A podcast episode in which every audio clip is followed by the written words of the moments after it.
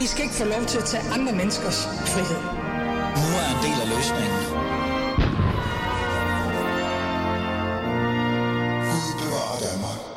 Ja, Gud bevarer Danmark. Det er blevet tirsdag, og øh, det regner i det mindste ikke mere. Der er kommet noget sol, og det skulle altid godt. Men, men det ændrer bare stadig ikke på det her med, at det borgerlige Danmark er i krise. Dansk politik har ændret sig, og visioner og drømme og en borgerlig retning er virkelig, virkelig svær at se på. I hvert fald, hvis man er dansker og gerne vil have noget alternativt end Mette Frederiksens, jeg ved det ikke, røde regering, eller hvad fanden det nu end er. Jeg tør ikke sige det. Regeringen, som jeg mener burde ende i midterrabatten. Men lad det ikke. Fordi i dag skal det handle om både den borgerlige genstart, men også min gæst, min hovedgæst i dag, som har skrevet en bog med navn Insider. Fordi i dag stempler jeg igen ind i den her temaserie, som jeg kører for tiden, om som sætter fokus på borgerligheden i krise. Og min gæst i dag, som sagt, er højaktuel med bogen Insider, som handler om hans tid på netop den borgerlige fløj. Jeg har tænkt mig både at spørge ind til bogen, hans tid i LA, samarbejdet med Lars Løkke Rasmussen, men også tiden i vlak og så det her, hvordan hulen kan vi genstarte borgerligheden? Eller er der overhovedet brug for det? Det er dagens øh, menu. Det er i hvert fald den første time, og mit navn er som altid Ali Minali. Du lytter til Alis Fæderland. Lad os komme i gang.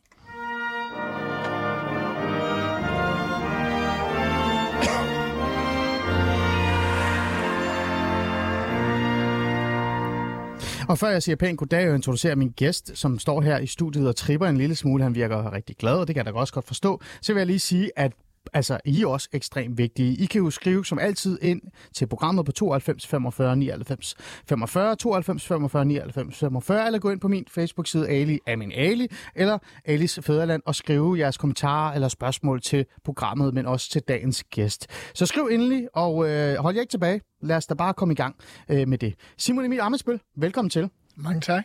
Du er kollega øh, på 24 du har, du, du har dit eget program af ministertid her hos mig, øh, eller hos os hedder det. Men så er du også øh, tidligere folketingsmedlem, tidligere, hvad kan vi sige, minister, alle mulige forskellige ting. Utrolig meget tidligere. Professionel fodboldspiller også øh, i en periode, eller nærmere tv-fodboldspiller, reality-fodboldspiller af en art. Så du har mange øh, kasketter. Jeg kan jo godt lide det med kasketter. Men i dag handler det jo om, om den her bog, Insider, som du har skrevet, som kommer ud i dag. Er det ikke rigtigt? Jo. Den kommer ud præcis i dag. Og, øh, men også din tid som, øh, som politiker og minister i, i, i regeringen, VLAG-regeringen, øh, og så videre, og så videre. Men jeg vil jo også gerne have, have dig til at forklare mig omkring det her med genstart borgerlighed. Men vi skal jo starte et eller andet sted. Mm-hmm. Og vi plejer faktisk at sige her, at øh, i første halvdel, eller i hvert fald den del, hvor det handler om genstart borgerlighed, så skal vi lige have noget på plads. Der er sådan en tradition i forhold til det her med jagten på genstart borgerligheden. Det er, at jeg spørger alle mine gæster, hvilken form for borgerlighed de identificerer sig med. Og i de her tider med identitetspolitik og liberalismen, som du nu repræsenterer, så er jeg jo sådan, lad os bare lige starte med det nysgerrigt. Øh, hvilken borgerlighed identificerer du dig egentlig med? Jamen en liberal borgerlighed. En, der handler om øh, frihed og frisind. En, der handler om, at øh, man skal kunne klare sig selv, man skal kunne være sig selv. Mm. Øh, jeg tror på, at øh, frihed er det, der har gjort Danmark og Vesten til det fedeste sted i verdenshistorien at leve for mennesker.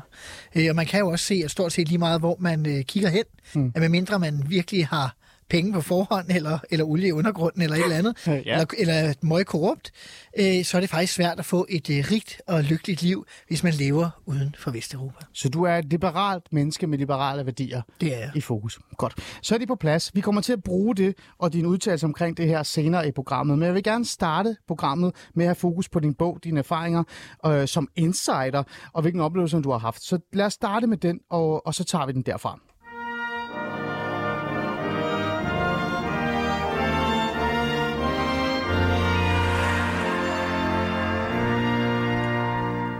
Som jeg sagde her øh, i starten, så er den her bog jo, den kommer, udkommer i dag, men du har jo været godt i gang. Du har været en tur i Managen allerede, kan man sige, i forhold til at udtale dig om bogen. Og man kan jo læse på forskellige steder, altinget og så videre og så videre, øh, hvad du egentlig synes, og hvad begrundelsen er for at udtale dig og så videre. Men jeg vil gerne lige sådan have fat i Simon Emil Mennesket, og også selve bogen. Og jeg er faktisk også nysgerrig i forhold til bogens, øh, hvad hedder det, altså det er et navn, det, det, det du, har, du kalder den. Så lad mig lige starte med det, fordi øh, for det første, Simon Emil Amesbøl, øh, hvorfor skriver du overhovedet en bog, og så kalder den Insider? Jamen først og fremmest, så skriver jeg jo øh, bogen af to årsager. Jeg skriver den øh, både for at vise, apropos din, øh, dit tema, hvad skete der, da det borgerlige Danmark brød sammen? Fordi det skete på mange måder i de her år. Selvfølgelig ligger der nogle tråde før, men det har rigtig meget betydning for, hvad der sker i dag. Altså jeg tror hverken vi havde haft Moderaterne eller Danmarksdemokraterne, hvis ikke det var øh, for sammenbrud i de år. Jeg tror ikke, at Liberal Alliance i dag havde været det på det, sådan, det interne blå samarbejdsområde, øh, det mest pragmatiske af de blå partier, hvis ikke mm. de havde den fortid fra den her periode. Mm. Så, øh, så, så det ene er det her med et kig ind i, hvordan brød det borgerlige Danmark sammen. Det andet er, at jeg synes egentlig, at i et... Øh, demokrati, et øh, folkestyre som vores, så synes jeg, det er godt at øh, kunne give borgerne et indblik i, hvordan foregår det. Altså Bismarck, øh, den øh, tyske jernskansler, han var ja, kendt ja. for det her med at sige, at øh, politik er som pølseproduktion. Man skal, folk skal helst kun se det endelige produkt. Og det er sikkert rigtigt i mere sådan autoritære øh, styreformer. Men i, øh, i moderne øh, styreformer, der tror jeg egentlig, det er godt, at borgerne kan se, hvordan det er. Så er der mm. måske nogen, der tænker, hold da kæft, øh, hvordan var det så? Det var helt forfærdeligt. Mm. Men der tror jeg også bare, man er nødt til at tale om, at magt kan jo ikke behandles jomfrunalsk. Magt er råt. Magt handler om kamp, og man er villig til at gøre rigtig meget for at få lov til at få magten og fordele magten. Hmm. Simon Emil Amesbøl, hvor ærlig er du i den her bog? Fordi jeg sidder og tænker, når man skriver sådan en bog, som du har skrevet, og kalder den Insider, det kommer vi tilbage til, så er der måske også noget, man holder tilbage. Så hvor ærlig er du i den her bog i forhold til, hvad, hvordan tingene har udspillet sig, og hvor meget drama der faktisk også har været i Liberal Alliance? Øh, jeg synes, jeg er ekstremt ærlig i forhold til det, og jeg har med vilje øh, skrevet Altså, jeg har ikke ønsket at skrive sådan en klassisk biografi, hvor at øh, jeg fremstår som øh, øh, helten og den kloge, og alle de andre fremstår som idioter. Tværtimod, hvis du øh, læser i bogen, så kan du se, at jeg fremstiller øh, en række af mine egne fejl. Jeg fortæller, at jeg har temperament. Jeg fortæller, når jeg er smålig. Jeg fortæller, når jeg er mm. overmodig osv. Øh, det er klart, det gør jeg også om andre, men selv nogle af dem, som folk vil tænke, at øh, ham der eller hende der øh, bryder Simon Emil sig måske ikke sådan voldsomt om, så vil du også kunne se, at der har jeg øh, for langt de fleste vedkommende skrevet øh, formidlende eller ligefrem positivt. Så du holdt dig tilbage? Nej, du har holdt dig tilbage? Nej, nej, jeg vil sige omvendt. Jeg, ah. jeg, jeg, grund til, at den hedder Insider, er jo fordi, at det, jeg øh, har forsøgt efter bedste evne, det er at sige, det her, hmm. det var det, der skete med mine øjne. Ah. Jeg siger jo ikke, at det er alt, hvad der er sket, og hvis et Lars Lykke eller øh, Christian Tusinddal eller øh, Søren Pape havde skrevet en tilsvarende bog, så ville du få det fra de samme vinkler.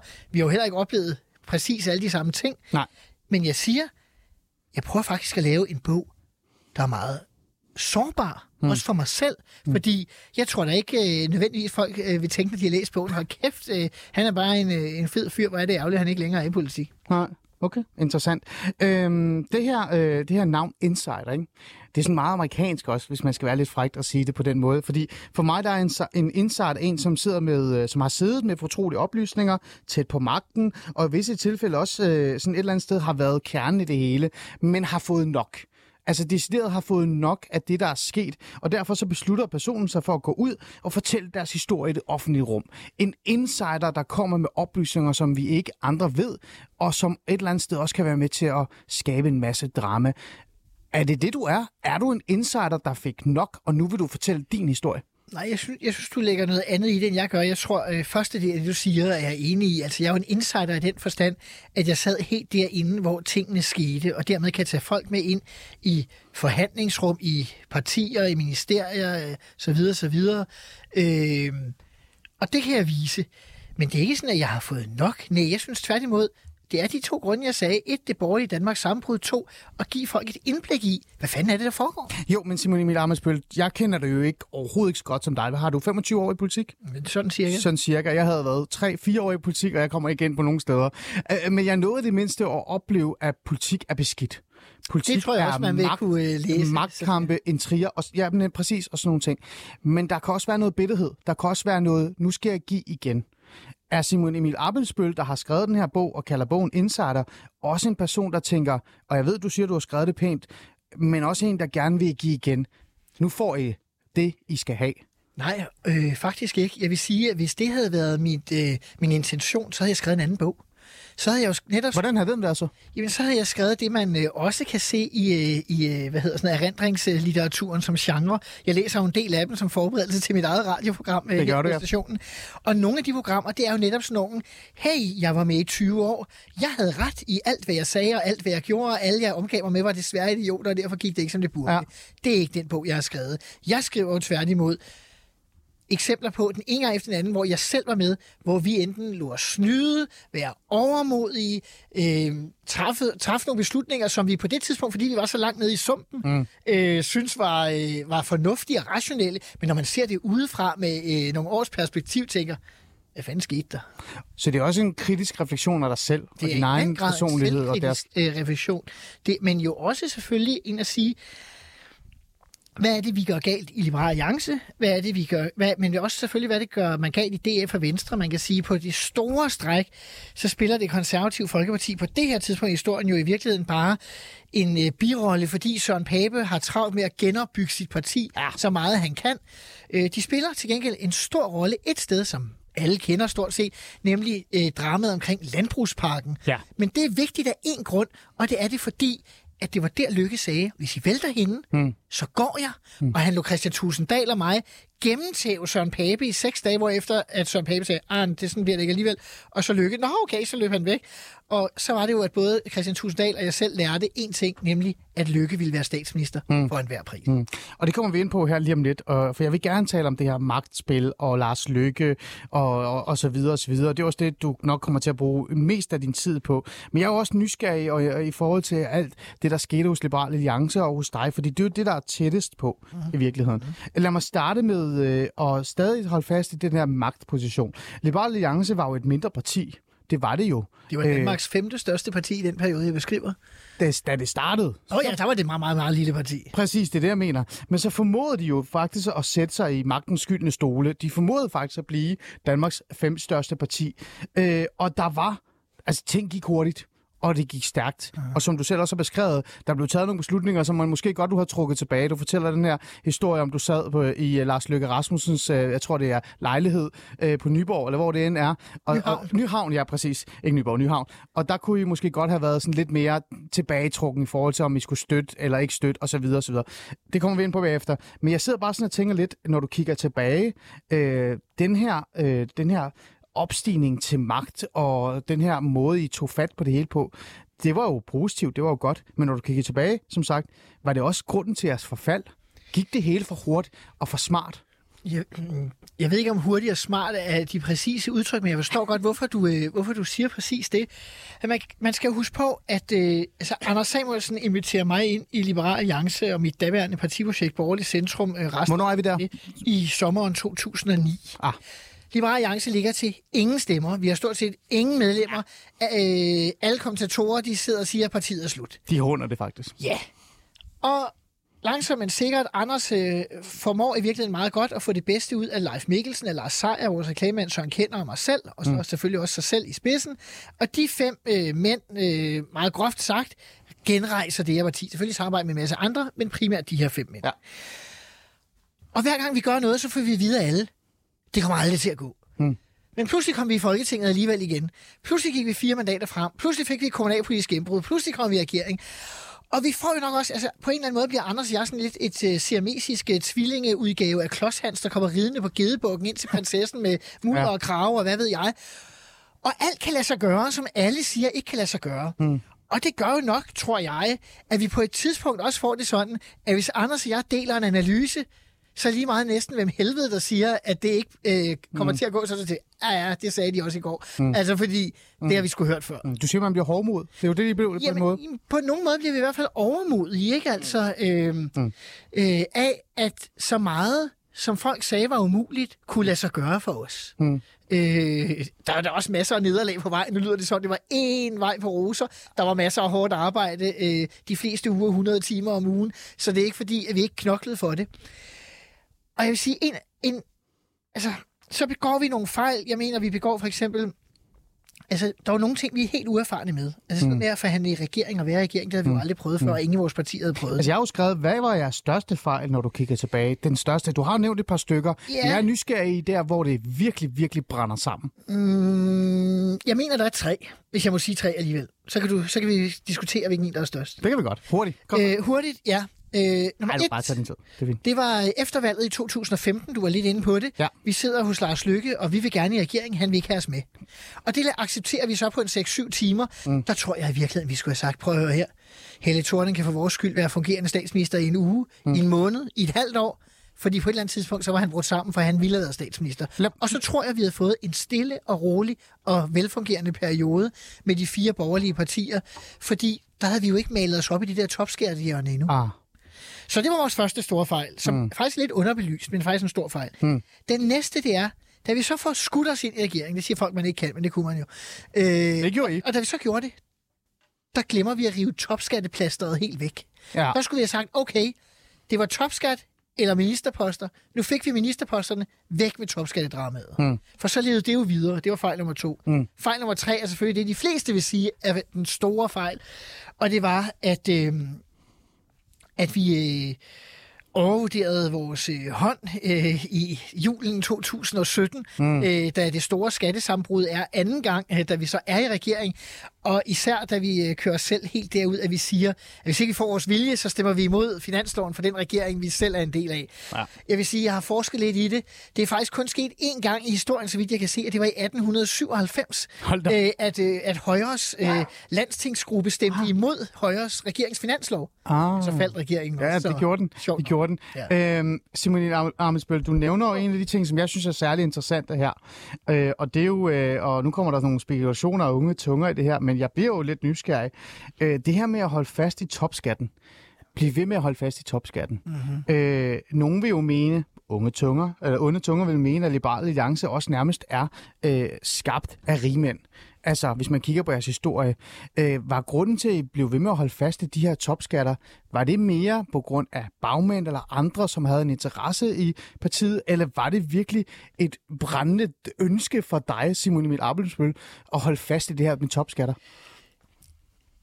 Det kan du godt være ærlig omkring Jamen, jeg nu. kan sagtens være ærlig, altså det er jeg faktisk også i bogen. Øhm, topskatten havde jo altid været en del af vores politiske program, øh, blandt andet fordi vi jo havde det, vi kaldte en rationel økonomisk politik, hvor man så på, hvilke øh, elementer har den største effekt i forhold til vækst, øh, velstand, øh, beskæftigelse og den slags. Og så selvfølgelig også det moralske liberale synspunkt, at man har ret til at, behandle en stor del, at, at beholde en stor del Det er af, med på. Det er ligesom Det er- grundlaget. Det er med på. Så havde vi en valgkamp i 2015, som man glemmer i dag, var ekstremt pragmatisk. Vi gik til valg på, hu, vi har de her fire mærkesager, vi skal bare have en eller anden form for indflydelse på de fire mærkesager. Præcis. Vi taler bare om vores egen politik, vi taler ikke grimt om andre, de pæne drenge i klassen. Pragmatisk og de pæne dreng. Det gav så på daværende tidspunkt det bedste valg i historien for partiet. Nemlig.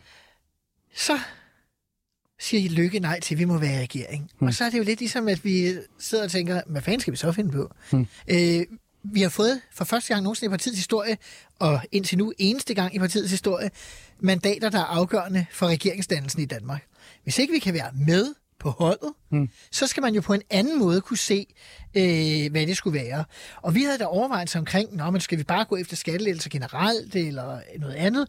Men problemet er, hvis det var noget, fællesmængden af Venstre, Konservativ Dansk Folkeparti kunne have lavet uden os, Hmm. så kunne man jo ikke se, at vi havde været der. Og det er det, jeg skriver i bogen, det er, det står faktisk ikke klart for mig, jeg tror faktisk ikke for særlig mange andre, hvordan det lige endte med at blive topskatten. Det var måske, fordi det var sådan et godt token på noget, mm. hvor vi mente det for os selv. Mm. Og måske også den lidt lille smålige ting, hvis vi lige skal have det med, Ja. at de konservative jo havde forsøgt gennem mange år og ikke lykkedes med det. Og derfor så vil vi endnu en gang jo. kunne vise, at vi kan det, de Jo, jo. andre ikke kan. Det kan jeg godt forstå, og, og det er jeg jo enig, og det er jo ikke, fordi jeg står her og prøver at på en eller anden måde at øh, lægge en konspirationsteori over, at det er rigmænd, der er bestemt i Liberale Alliance, og ikke dig, og, øh, og det, det er ikke det, jeg gør. Men der er jo også den her faktor, som der også er blevet sagt højt her øh, i din, øh, din nye bog. Der løfter du sløret om, at for eksempel at LA ville forlade øh, Lykkes vlak men møde hos Riemann ændrede beslutningen. Det er måske, Og- og- og- det jeg bliver nødt til lige at kommentere på, fordi Gerne. det jeg siger, det er, at Anders og jeg er oppe at holde et øh, møde med Lykke og Claus Hjort, hvor at da vi går fra det, øh, eller rettere, vi går nærmest fra det, fordi vi beslutter os for, at det her kan vi ikke komme længere med. Mm. Øh, vi må forlade øh, regeringen. Vi øh, jubler hele vejen hjem i, i min Porsche, det var jo Liberal Alliance, øh, ind til. København. Nå, nå. Sådan er det ikke længere. nu, nu kan du se min gamle Saab. Ja, nu er jeg jo radiovært. Hvad? Øh, hvad hedder det? Og, øh, og, og så jubler vi hele vejen ind, og så, og så spørger, øh, spørger Sejr jo så, om vi vil komme ind og, og lige, øh, jeg ved ikke, om det var spise en middag eller drikke en øl, det kan jeg ikke huske Mm. Lars Øh, Seier, som var med til at stifte Liberal Alliance, ikke?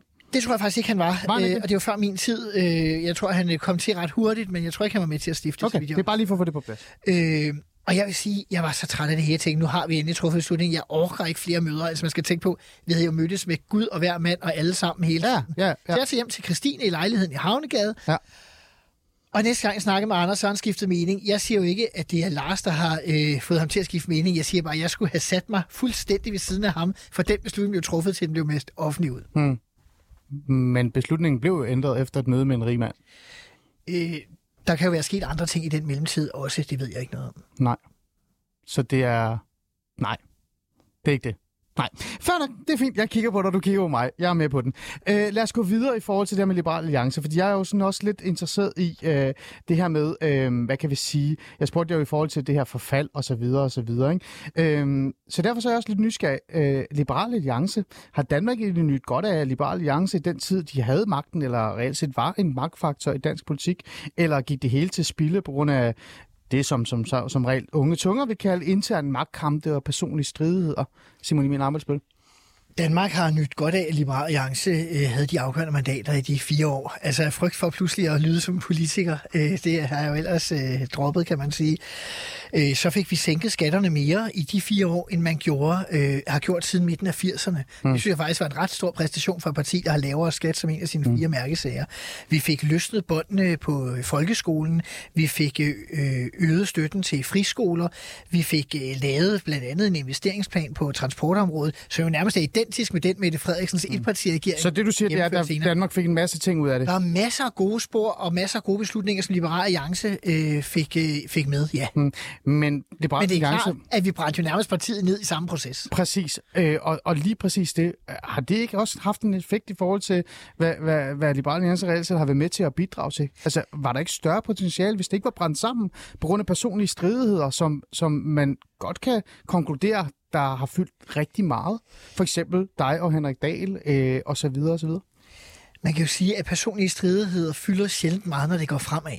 Det er jo faktisk utroligt, hvad man kan acceptere, hvis bare det går øh, frem, og øh, alle kan se, øh, have udsigt til at blive genvalgt ved næste valg. Så øh, er folk jo næsten parat til at acceptere hvad som helst. Ja, ja. Lige så snart at til gengæld, at man sidder i sådan et gruppeværelse, og vi kan se, det er dig, sandsynligvis, det ved man jo ikke, men det er dig, dig og dig, der ryger. Mm. Så kan man godt sige, hvis man så er en af dem, så begynder man jo at tænke, uh, nu skal jeg jo også markere mig, jeg skal sørge for, at der sker noget, vi må ændre noget, og bla, bla. Ja, ja, Mens andre, der er mere si- sikre i sadlen, tænker, nå ja, det gør jo fint, om vi er Ja. 8 eller 13 mandater, det er jo pisse ligegyldigt, for jeg er også i morgen. ja. Øhm, Men det ændrer jo bare ikke på, at altså, partiet Men- men- internt brændte fuldstændig sammen. ja, men det brændte sammen med flere årsager. Det brændte jo, ja, det brændte jo først og fremmest sammen på grund af generelle dårlige samarbejde, der var mellem VO og LA. Ja, Øh, og det kan jo skyldes flere det er vi med på. Øh, jeg synes jo, jeg, jeg tror, det står ret tydeligt, hvad vi gjorde forkert, og at jeg også har fortalt, hvad vi Ja. ja. og jeg gjorde forkert. Så bare Ja. ja. for at sige, jeg prøver ikke at flytte noget ansvar fra egne skuldre. Det er ret. Nej. vigtigt pointe for mig. Man kan sige, at vi stod ved den særlige udfordring, at vi havde et, øh, et støtteparti af navn, måske mere af gavn i Dansk Folkeparti, der mm. havde fået 37 mandater, der ikke turde tage del i magten, selvom de var blevet Danmarks næststørste mm. parti, og som havde en formand i Christian Thulesen Dahl, som efter min bedste evne øh, begik øh, øh en række øh, store fejl også. For det første, at han øh, lå sig forblænde af Mette Frederiksen og Henrik Sass, der narrede ham til, øh, at han kunne blive det nye radikale venstre i det 21. århundrede, hvormed de bare tog alle deres gamle vælgere tilbage, mens han stod og smilede og troede, det hele var fedt. Det fattede han jo alt for sent som den ene ting. Ja. Den anden ting var, han kom til at gå op i så meget strategi og taktik, Ja. så pludselig var han glad for en taktisk sejr uden politisk indhold. Ja. For eksempel, vi ville privatisere TV2. Det havde været Dansk Folkepartis holdning i 20 år. Ja. Da de opdagede, at det var LA, der stod for det, så gik de ikke ind for det længere. Mm. Et andet eksempel, vi ville nedsætte energiafgifterne. Det havde altid været Dansk Folkepartis holdning. Da de opdagede, at det var Liberal Alliance, der havde kæmpet for Så det, ville de ikke være med. så ville de ikke være med, Ja. ja. og så fremdeles. Mm. Og det var jo også sådan, at vi flere gange oplevede, at vi lavede aftaler med Dansk Folkeparti, og så ville de ikke alligevel, fordi mm. så ville, måtte de ikke få Tulsendal, selvom de havde haft et mandat til at lave en, øh, en aftale. Og, øh, Ja. og, og altså bare for at give et eksempel, jeg også giver i bogen. Morten Messerschmidt, den nuværende leder af øh, Dansk Folkeparti, han er jo nede på mit kontor allerede under den smalle venstre-regering og prøver at se, om vi kan sætte et forsoningsmøde op, fordi han kan jo også godt se, hmm. at det ikke øh, går galt. Hmm. Det er min faste overbevisning, at havde Pia Kærsgaard stadig været formand for Dansk Folkeparti, eller havde Morten Messerschmidt allerede overtaget, ja. så var det gået anderledes, for ja. de har borgerligheden og øh, samarbejdsviljen mere i deres DNA end Tulsendal. Hmm. Det var alle de eksterne. Lad os kigge ind i intern igen. Øhm, og der var også Lykke, hvis vi lige skal tage... Ja, ja på, på, du har talt så meget om Lars Lykke, at jeg ikke engang behøver, fordi jeg kan citere alle de andre ting fra. Mm. Øh, men intern, intern, dig, øh, man kan jo godt sige, Simon Emil Arbejdsmiddel, du var jo en, en, en centerposition i det parti, ikke? Øh, sammen med partilederen. Mm-hmm. Øhm, og så resten var omkring jer. Det er ikke, fordi man ikke lyttede til dem osv. osv. Du sagde her for noget tid siden, at det gik godt, og det gik stærkt, men på en god måde. Og de ting, I sagde, det var dem, I satsede på, og I var trætte af at høre på kommentatorer og andre udenfor. Uh-huh. Så I satsede hårdt. Uh-huh. Kan man måske sige her, når man står og tilbage og reflekterer lidt over det hele, Simon Amelsbøl, var du måske også selv lidt forblindet af dig øh, og dine egne holdninger, og på den måde udelukket andre i forhold til deres idéer og tanker? For eksempel sådan en som Henrik Dahl, som du selv har været ude at kritisere. Øhm, jeg tror da helt klart, at, øh, at vi til dels, også mig selv, var forblændet af den succes, vi havde. Men jeg vil faktisk sige, at øh, jeg mener faktisk, at vi var meget åbne over for andres øh, holdninger. Øh, Liberale Alliance blev ledet efter øh, det øh, fra marxismen, leninismen, kendte princip demokratisk centralisme. Oh, God, det betyder, at der er en, øh, et ledende organ, der træffer alle de væsentlige beslutninger i Liberale Alliance. Øh, Folketingsgruppen lagde den politiske linje, hvorefter man så forventer, at alle i hele partiet forsvarer den linje, der er lagt. Og som ja. jo stort set ikke har været med til at gøre det. Øh, og det kan man sige, måske mere ekstrem grad end mange andre partier i Danmark havde vi ligesom det på den måde. Mm. Folk blev ringet op, ved, selv hvis de var kasserer i en tilfældig lokalforening, og de havde sagt noget i læsebrev i ugeavisen, som ikke passede. Skulle de stå til ansvar? Nu skal du lige uh, sørge for, at uh, du repræsenterer et parti her. Du er ikke bare dig selv. Ja. Øh, og det er, jo det, det er jo det, jeg tænker, sådan, var, ja. var det ikke det, der så skete måske? Det var, at så var det kun Anders Samuelsen og Simon Emil Amesbøl, der Nej. satte linje? Nej, øh, det vil jeg ikke sige. Øh, for eksempel kan man sige, at nogle gange var vi måske endda for venlige. Aha, hvordan? Øh, selv eksempel. Jamen, øh, jeg, bruger ikke, jeg bruger faktisk noget tid i bogen, både på øh, EU og på udlændingeområdet, hvor vi jo faktisk prøver at få de meget spredte holdninger, der er i partiet, til at mødes. Mm. Vi kunne bare have sagt, prøv at høre her, øh, vi går ind øh, for, at Danmark skal være fuldt og med, er helt medlem af EU, og dem, der ikke øh, kan lide det, de kan bare holde deres kæft eller skride. Altså, det kunne man jo i princippet have sagt, men det gjorde vi jo ikke. Vi prøvede faktisk at finde øh, nogle løsninger. Det andet, øh, og man kan sige, at EU var ikke så slemt, fordi der kommer en folkeafstemning gang imellem, og i det daglige, der var, kører man jo politikken. Ja. Udlændinge blev jo ligesom det, det store problem. Mm. Øh, jo fordi, at man kan sige, at... Øh, og ikke nødvendigvis så entydigt på alle spørgsmål, at man kan sætte labels på folk. Nej. Men på mange måder, så spændte øh, øh, vores folketingsgruppe måske på holdninger, som ville være fra det radikales venstrefløj til nye borgerliges højrefløj øh, på udlændingespørgsmål. Okay. Øh, så det var jo noget af det, der var rigtig svært. Jeg beskriver på et tidspunkt, vi nedsætter en arbejdsgruppe, mm. hvor hele 6 af 13 folketingsmedlemmer er med i arbejdsgruppen, for at der skulle være så mange synspunkter repræsenteret som muligt. Og da vi så, jeg var en af dem, ja øh, endelig får lavet et øh, sindrigt øh, kompromis, mm. så, så øh, siger Anders, at han håber sådan set, at vi aldrig får det behandlet i gruppen, fordi nu har vi ligesom bare talt os ind på hinanden, så behøver vi ikke sige noget om det offentligt. Udlændingeordførerskabet, det skifter så mange gange i mm. Liberal Alliance. Jeg havde det selv to gange. Ja, det øh, øh, Anders Samuelsen havde det selv på et tidspunkt. Merete Risse havde det. Joachim B. Olsen havde det to gange. Laura Lindahl havde det. Christina Elund havde det. Altså, der er nærmest ikke nogen, der ikke har haft det. Og det var fordi, hver gang, at det begyndte at gå galt, så tænkte vi, vi finder sgu en ny ordfører. Nu er det blevet for stramt, vi tager en, der er lidt slapper. Nu er det blevet for slap, vi tager en, der er lidt skrabber.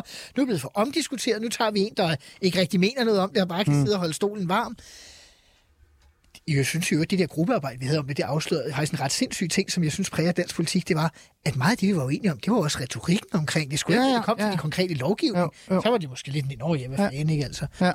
Men det viste bare, at Liberale Alliance måske var øh, en, en blandet affære, og det er jo det, der gjorde, at, at, at det hele nedsmed. Jeg skal bare lige forstå det, fordi... Ja, vi lavede det.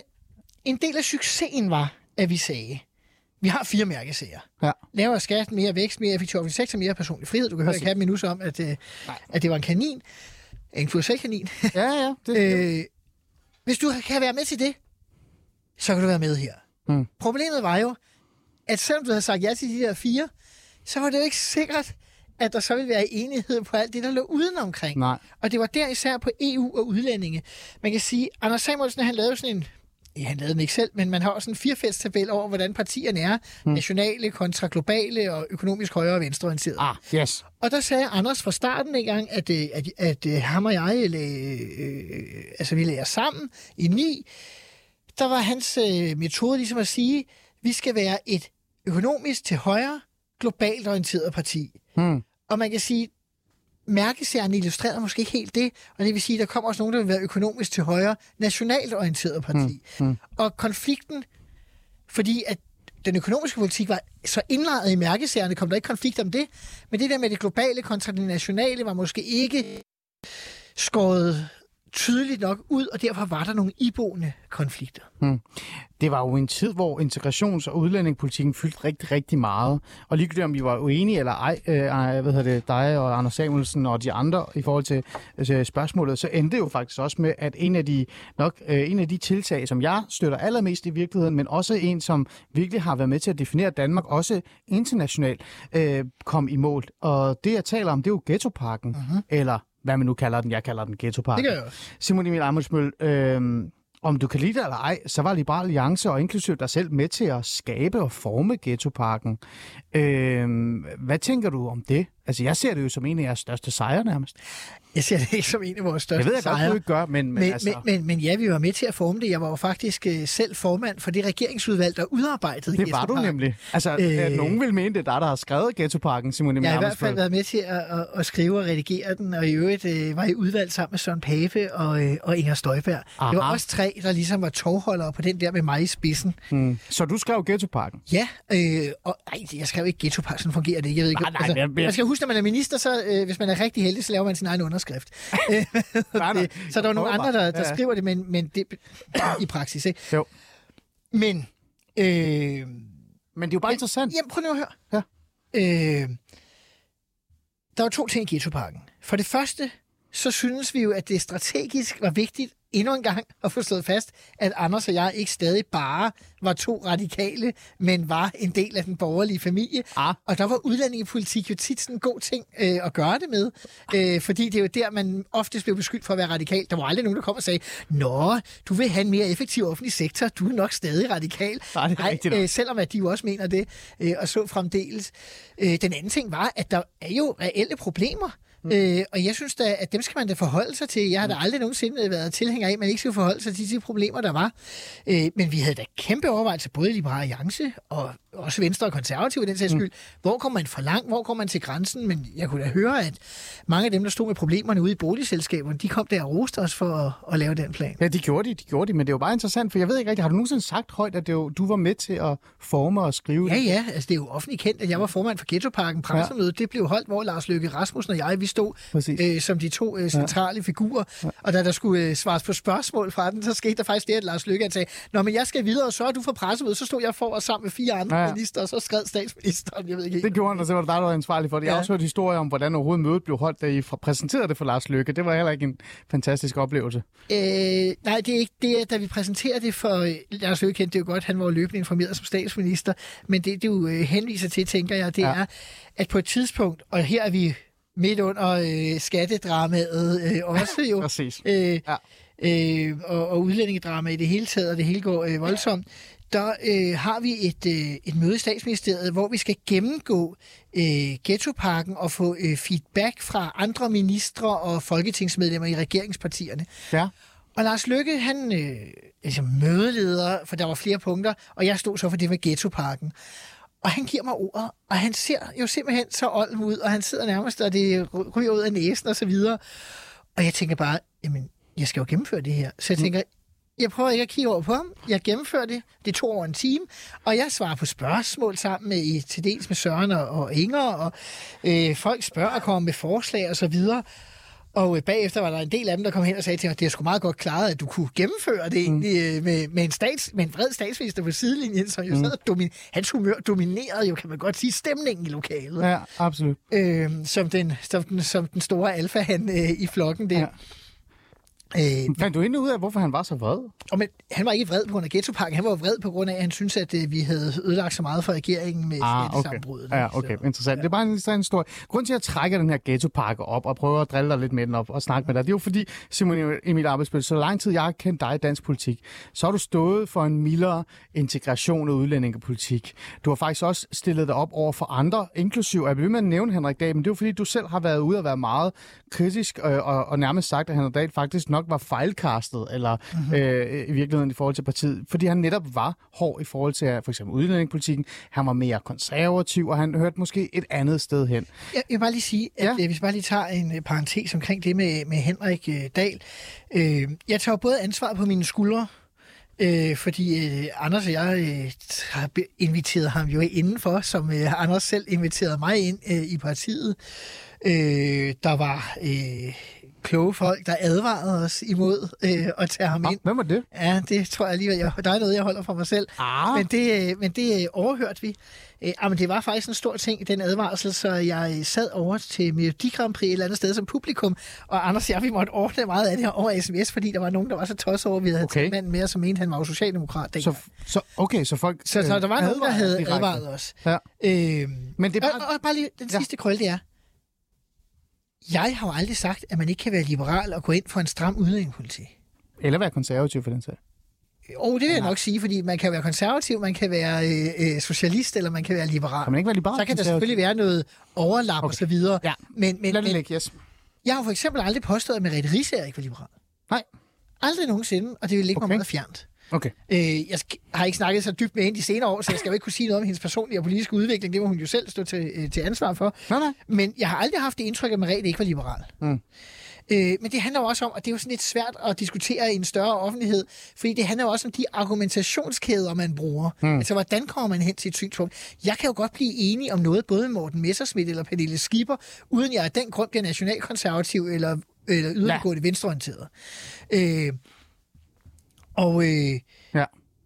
og, og, og, og det er da klart, at selvom vi så siger, at nu er vi et parti af liberale, eller en alliance liberale, så argumenterer vi jo nok alle sammen lidt mere konservativt, lidt mere socialistisk i nogle sager og så videre. Det mm. ingen skal gøre sig bedre end, andre. Nej, nej, nej, nej, men Men jeg er stadig svært ved at se, hvor det så er, at argumentationen bliver liberal. Mm. Øh, og Og det er jo der, Henrik Dahl ikke det, det, passer han, ind. det, det, det synes jeg ikke, han gør, det synes mm. jeg ikke, han gjorde. Jeg synes, han er en anomali øh, i et liberalt parti, men han vil jo være et fuldstændig almindeligt medlem, måske i de fleste af de andre borgerlige partier. Mm. Men et parti, der gør en særlig ting ud af en mere øh, klar liberalisme, øh, der synes jeg ikke, han hører til. Og det handler jo ikke om, at han, at han er jo super begavet og er morsom og, mm. og til tider også venlig.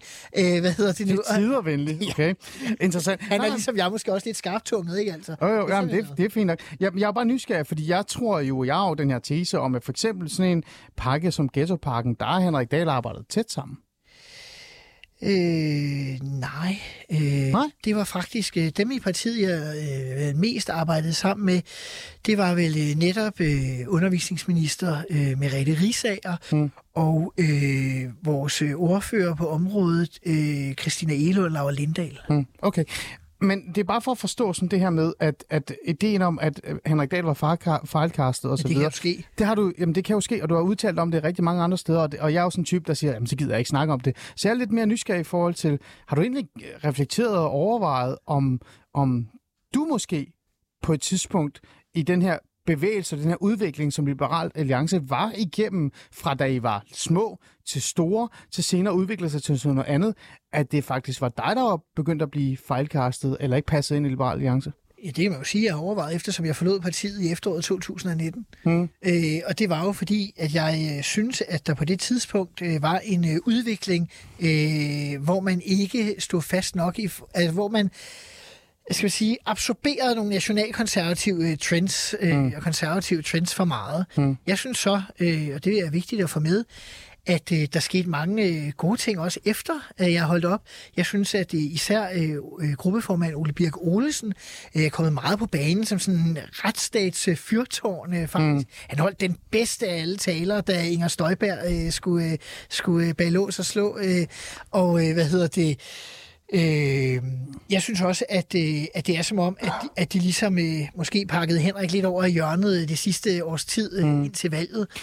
Men det siger du, men, men kan man ikke også have den tese om, at Simon Emil Amitsbøll, at Liberale Alliance gik, gennemgik en udvikling, som alle partier måske nogle gange gør, fordi de følger med tiden, men også i forhold til den, øh, de værdier, øh, folket, som stemmer på dem, og i reelt set har, øh, og dermed blev til det, som, som faktisk har skabt den succes, der er nu, og dermed var det dig, der måske øh, har været fejlkastet i lang tid.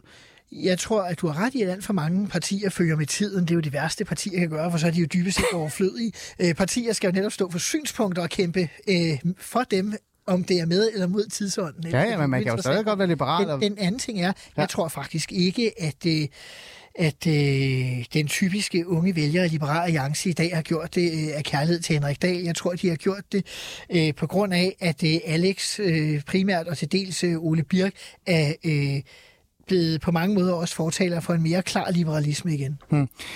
Så lad os komme hen til det her med genstart borgerlighed, og vi skal faktisk også nå vores lytterspørgsmål. Vi har fået masser af dem jo virkelig. Du Men det er fordi, vi, vi, vi har det godt. Jeg er jo meget nysgerrig. Jeg er jo netop nysgerrig i forhold til Det det. Alliance og dig, i stedet for alt det, der sker omkring dig. Fordi alle kan spørge dig om, hvordan du havde det med Lars Lykke. Det, jeg tror, vi fleste kan gætte os til, hvordan du havde det, eller hvordan der samarbejdet var På med Lars mange Løkke. måder godt, hvilket Ja, ja, måske vi overraske på. I virkeligheden, ja. Øh, øh, men jeg vil jo gerne holde fast i det her med Liberal Alliance. Øhm, du siger, at, at Henrik Dahl var fejlkastet. Du siger, at den liberalisme, du står for, er anderledes end det. Samtidig siger du, at du er glad for, hvor partiet står nu. Er det rigtigt? Ja, på mange måder, ja. Og du synes, at øh, Lars, øh, Ole Birk Olsen gør det rigtig godt. Øh, hvad med øh, Alex Vanopslag? Alex Vanopslag siger jo til tider ting, som minder rigtig meget om Henrik Dahl, men også øh, det, som, øh, som du, Frederik, står for. Øh, han har jo en balance. Er han øh, den rigtige leder for Liberal Alliance nu? Ja, det synes jeg, der virker ret oplagt. Jeg var, Det er jo, han. jeg var jo også øh, selv med til at sætte ham ind øh, med stemmerne 4 mod 0 Fra, øh, det var dengang, han i, kom 2000, i fra... 2019. Ja, okay, interessant. Ja. Øh, så du er glad, når du ser det, Liberal Alliance har udviklet sig til nu? Jeg er i hvert fald glad for, at øh, ja, det er jeg. Det vil jeg sige, ja, det er jeg. Fordi jeg så øh, nogle tendenser i 2019-2020, som jeg ikke var glad for. Og øh, jeg tror faktisk, at det på mange måder Støjberg-sagen, som jo har været en katalysator for mange sjove ting, øh, at hun lavede sit eget parti, Dansk Folkeparti, går i opløsning, alt muligt, jo også har været en katalysator for, at øh, Liberal Alliance blev tvunget til at øh, stå på mål for sine traditionelle liberale retsstatsprincipper. Og det tror jeg faktisk var rigtig sundt øh, for Liberal Alliance. Den Liberale Alliance, som man ser nu, øh, er det en, du kan genkende dig selv i så? Jeg, jeg er ikke øh, medlem af partiet. Jeg har ikke meldt mig ind i SMU igen, og jeg har heller ikke tænkt mig at melde mig ind i noget parti. Nej. Øh, øh, det er faktisk ret sjovt at være uden for partier også. Det mm. øh, skulle man jo ikke tro. Jeg har jo ellers prøvet sig. Så, Nej, nej, men jeg var bare nysgerrig om øh, se dig selv i det. Jamen, jeg har det sådan En dybest- tilbagevending til partiet. Nej, jeg har det dybest set sådan, som jeg sagde til øh, folk op til Folketingsvalget sidste år. Der er fire partier, jeg kunne stemme på. Mine to gamle LA'er samt Venstre og Moderaterne. Det sidste vil sikkert overraske folk. Hvad, radikal venstre, eller hvad? Nej, Moderaterne. Nå, Moderaterne sagde du. Okay. Ja, det kunne da godt være Øh, interessant. Men jeg ser også radikal, ikke? Ja. Ja. Altså R, V, M og LA. Hey, lad os lige holde fast i det, før vi går over til øh, vores lytterspørgsmål. Jeg kunne jo tale med dig i flere timer. Øh, din øh, gode øh, veninde, vil jeg være fræk at sige, Christina Elund, hun, øh, I var jo med til at starte et er parti det skal du være sammen. fræk at sige, hun er min gode ven. Præcis, I skabte jo et parti sammen, øh, som så blev lagt ned igen rimelig hurtigt. Øh, hun sidder jo som minister. Øh, Simon Emil Amesbøl, øh, har du fået et opkald øh, fra Lars Lykke i forhold til eventuelt at også at være minister? Nej, det har jeg ikke. Er du sikker? Ja, det er jeg. Hvad havde du sagt, hvis du havde fået det? Jeg har sagt nej tak. Hvorfor? Fordi jeg har ikke lyst til at være minister. Nå. Men appellerer moderaterne til dig så? Jamen som sagt, det er et af de fire partier, som jeg godt øh, kan se mig selv i, fordi det dybest set er de fire partier, der har et stænk af liberalisme på forskellige måder. Hmm. Og øh, man kan sige, at øh, alt efter hvordan der ledes. Altså, jeg, det, er- det er jo mærkeligt, at når man læser bogen om sammenbrud, og man kan sige, at jeg har min egen skyld øh, i, i sammenbruddet, Ja, det er du omkring. Mig, øh, til fuldstændig, øh, så forstår jeg sådan set øh, godt øh, ønsket i, i, måske endnu mere her ved 22-valget, om at få en, øh, en bred regering over midten, fordi... Øh, Ja, det er jo din, altså undskyld, jeg siger, din vådeste drøm. Det, der er gået i opfyldelse. Nærmest. jeg ved jo, det er min vådeste drøm, men, øh, men jeg vil sige det på den måde, at at øh, med, øh, med nye borgerlige Danmarksdemokraterne og Dansk Folkeparti, også den situation, de stod i på det tidspunkt, så var øh, det borgerlige Danmark jo fuldstændig uregerligt. Mm. Og derfor øh, forstår jeg godt, at øh, Lykke gik til valg på det, han gjorde. Og jeg må sige, at øh, jeg har den, det allerstørste respekt for det mod, øh, Jakob Ellemann Jensen øh, har udvist i forhold til, øh, hvor han og, og, og Løde og, og, og, og Troels Lund har placeret øh, mm. Venstre i dag. Fordi det kan jo sagtens øh, koste dyrt. Øh, mm. Øh, Men du siger, hvis der skete noget i morgen, og lad os nu, det, det vildeste, der kunne ske, det var, at Venstre lige pludselig trak sig, eller der skete et eller andet, minister stak af. Der er nogen, der ringer dig op, så vil du ikke sige ja til minister. det vil jeg i hvert fald ikke. Så du er fuldstændig ude af politik? Jamen, nu er, jeg vil sige, at jeg har engang øh, i 2009 sagt øh, noget, jeg aldrig ville gøre, og det blev jeg 10 år senere forholdt øh, rigtig mange Det gjorde gange. du nemlig. Øh, så derfor har jeg besluttet for, at jeg aldrig vil sige aldrig, øh, som man siger øh, igen. Men øh, jeg har ikke noget ønske øh, umiddelbart om at skulle øh, vende tilbage øh, til politik. Hmm. Øh, og blive en insider igen. Nej, fordi du kan sige, at... Øh, jeg var der i nogle overvejelser i den seneste valgperiode øh, med forskellige folk, og hver gang jeg kom til Fik du opkald? Er det det, du siger? Øh, det gjorde jeg også. Og hver gang, øh, at, jeg, øh, øh, at jeg tænkte det for konkret, hmm. så kunne jeg godt mærke, at jeg er faktisk ved at være færdig med det. Hvem ringede til dig? Det øh, må komme i uh, toeren. I toeren? Den her slutter ved valget i 19. ah, men I guder. Simon Emil Amelsbøl, vi kan tale i flere timer, øh, og, og det kan vi. Jeg har faktisk mange flere spørgsmål til dig, men lad, lad det ligge. Det tager vi, når du kommer ind som røverpanel øh, deltager. Det skal vi jo starte op igen. Jeg har nogle spørgsmål til fra vores lyttere. Vi starter med øh, Facebook-siden, hvor der er skrevet nogen. Chris Hvidberg, som jeg ved, jeg ved, så vidt jeg ved, er også alt selv medlem af Liberale Alliance, har skrevet. Ja, jeg ved godt, hvem han er. Præcis. Sjov fyr. Hej uh, Ali. Jeg vil helt upolemisk gerne spørge Simon om, hvad han mener om både at være liberal og kritiker, modstander af indvandring fra mindreblandene. Jeg mener ikke de to til at modstridende, men jeg har en oplevelse af, at Simon måske ser anderledes på det. Igen, sjovt i forhold til det med ghettoparken. Men hvad er dit svar til Chris Hvidberg? Jamen altså, som jeg sagde før, jeg ser jo ikke nogen modsætning imellem at være liberal og gå ind for øh, forskellige grader af en øh, liberal, øh, undskyld, af en øh, stram udlændingepolitik. Men jeg synes, det bliver problematisk, hvis det, der ligger i det der, øh, det handler om, at vi øh, alene skal bedømme folk på øh, deres øh, etniske oprindelse, altså hvilken etnicitet, hvilket land de øh, kommer, hvilket folk de tilhører. Øh, så tror jeg, synes jeg, at vi er ud over det liberale og mere over i noget nationalkonservativt. Okay. Var det det igen, nu spørger jeg dig igen, det Henrik Dahl gjorde, øh, som, som triggerede dig, kan man sige? Det var, at han, han nærmest øh, gik over stregen. Mm, man kan sige, at det var selvfølgelig både i udlændingepolitikken, men jo også generelt hans forkærlighed for statslige løsninger. Okay. Grunden til at sige det, det er fordi, at Chris Weber har skrevet, at jeg skal lige nævne, at kritikken af Henrik Dahl i bogen, det er derfor, han stiller mm-hmm. øh, det spørgsmål derfor. Så er der et spørgsmål omkring noget helt andet. Det har du fået før. Nu får du det igen. Per Brun Jespersen har skrevet. Ham kender Simon, jeg også godt. Ja, ham kender du også godt. Simon Emil forlod øh, LA Smolly og bitter. Nå, så ved du det. Øh, derfor vælger han at være løsgænger og gå i mere end to år med fuld løn, uden at bidrage til det parlamentariske arbejde. Hvorfor mener Simon Emil, at han er berettet til at droppe det demokratiske arbejde? Han er valgt til og bare kan dandere den som løsgænger og få millioner for det. Synes han, at han sender et godt signal til de borgere, han lovgivningsmæssigt har magt over? Hvad, hvad, hvad, bare svar til det. Jamen, jeg har nu ikke prøvet at sende noget signal. Det kan også være, at, øh, at jeg havde sygemeldt mig i dele af perioden, hvis det var blevet moderne på det tidspunkt. Øh, det blev det jo først senere. Okay. Øh, Så du ser ikke et problem i det her? Øh, jeg vil sige, at øh, det vil jo det ville nok ikke være godt, hvis alle havde gjort det på den måde. Øh, jeg prøvede jo at kæmpe for nogle sager, øh, men man kan sige, at det blev jo også blandt andet besværligt gjort af corona, og det vil sige, at i en lang periode, så skulle man ligesom gøre det øh, hjemmefra. Man kan sige, at du kan sgu ikke få særlig meget indflydelse som løsgænger hjemmefra. Nej, nej. Der er du ligesom nødt til at være til stede. Okay. Jeg rykkede faktisk noget i forhold til at få flere Hvad fik partier. du rykket? Jeg fik der flere partier til at øh, tage øh, stilling til spørgsmålet om drengeomskæring. Det er der noget af det, jeg er helt vildt stolt af for den valgperiode. Der er flere fra Dansk Folkeparti's folketingsgruppe, der var også sige til mig, hvis det ikke var for dig, så var vi aldrig blevet tvunget til at tage stilling. Nye borgerlige det samme, Liberal Alliance. Altså, der var der en række partier, der pludselig havde partiholdninger. Øh, og det var der helt konkret indflydelse. Det skulle da meget mere indflydelse, end de fleste har haft i den valgperiode. Så har Peter Brun fået øh, et svar der. Så er der en Anne Vincent Otto, der har skrevet, har du nogensinde fortrudt med hensyn til at gå i regeringen og få ministerbiler?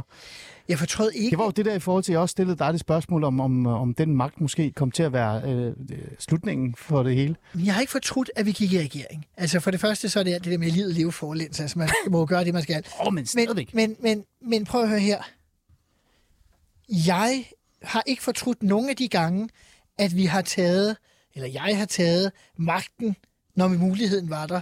Jeg har måske fortrudt, at jeg var for firkantet nogle af de gange, hvor man kunne have fået en, en mindre indrømmelse ved at have været øh, mere pragmatisk. Hmm.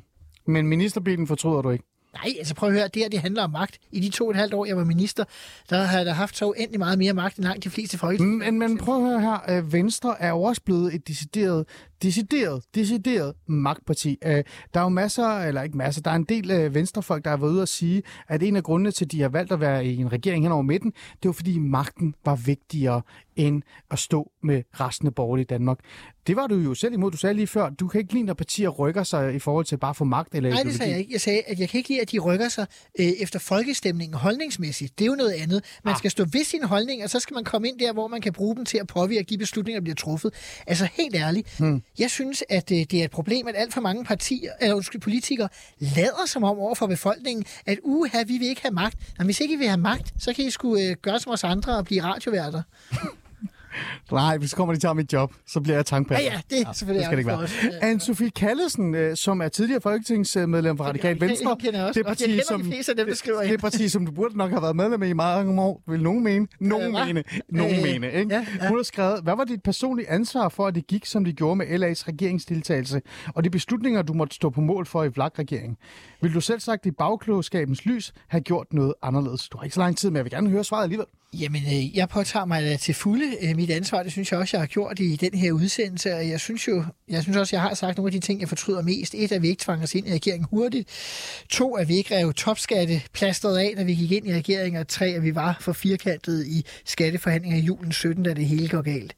Øh, men det gik jo godt 80 procent af tiden, men det er jo bare ikke det, vi snakkede om. Nej, men altså, i bagklogskabens lys, øh, er der ikke noget, du, du virkelig kan sådan huske tilbage og tænke, det der, det var mit ansvar. Der burde jeg have trådt til og bare trukket en streg, sandt og sagt, stop.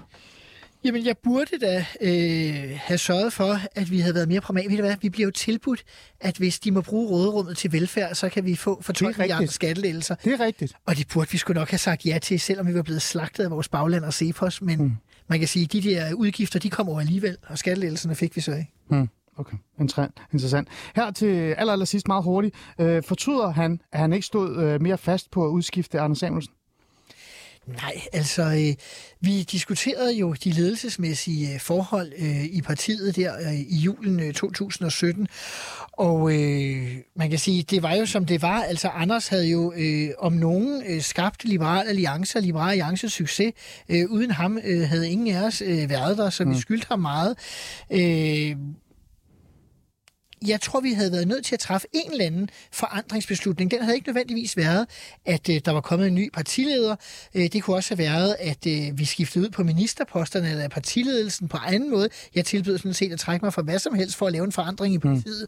Mm. Øh, tilbød masser af gange at trække mig som, øh, som minister også. Mm. Øh, men jeg synes, det var ærgerligt, at vi endte med ikke at tage en konsekvens af, at noget gik så galt, fordi det dermed så ud for, for vores vælgere og medlemmer som om, at vi var ligeglade mm. og bare øh, fortsatte at tænke på os selv. Simon Emil Amesbøl, øh, tak fordi du vil komme og, og tale mig om det her. Vi har mange flere spørgsmål. Jeg har mange flere spørgsmål til dig også, men vi kan jo ikke nå det, det hele. Nu er bogen Insider ude i dag, og du har selvfølgelig taget en kopi med til mig, så jeg kan læse den godt igennem og skrive en meget harsk klumme om, at, det, at liberalismen er skyld til det hele. Ikke? Og du har, du har ødelagt Danmark. Nej, det skal jeg nok lade være med. Men det var en fornøjelse at have dig i studiet. Her til sidst, så var ideen også, at vi skulle snakke om genskab, genskab borgerlighed. Det nåede vi ikke rigtigt, men meget, meget kort, 20 sekunder. Øh, Hvordan ser du egentlig fremtiden for borgerligheden med den liberale alliance, vi har nu? Mange siger jo, at han bliver jo, Alex Vanopslag, øh, bliver den næste statsministerkandidat. Øhm, hvad tror du? Min erfaring siger mig, at man skal altid passe på med bare at lægge brædder ud og tro, at alting fortsætter, som det er lige nu, også i fremtiden. Men jeg tror, at uh, Liberal Alliance øh, og det konservative Folkeparti, måske Støjbergs parti, sammen med Venstre, kan blive kernen i et borgerligt samarbejde på et tidspunkt. Og er du stolt af den her bog? Er det noget, du kommer til at... Altså, er det, er det også en, en lukket kapitel for dig i forhold til den tid? Der er ikke noget, der er et lukket kapitel. Jeg synes, at øh, jeg er da stolt af at øh, kunne fortælle folk af, hvordan øh, det foregik, og hvordan jeg ser på tingene, og at jeg har gjort det på en måde, hvor jeg ikke bare fremhæver mig selv, men prøver at lave et fuldt billede både af mig og andre. Jeg får lyst til at spille I Did It My Way nu, her til sidst. Det gør du bare. Det gør jeg ikke. Det kommer jeg ikke til at gøre. Simon Emil Weibelspil, forfatter til bogen Insider, som man kan købe med det samme. Tak fordi du vil komme og være med i dag. Nu er der nyheder.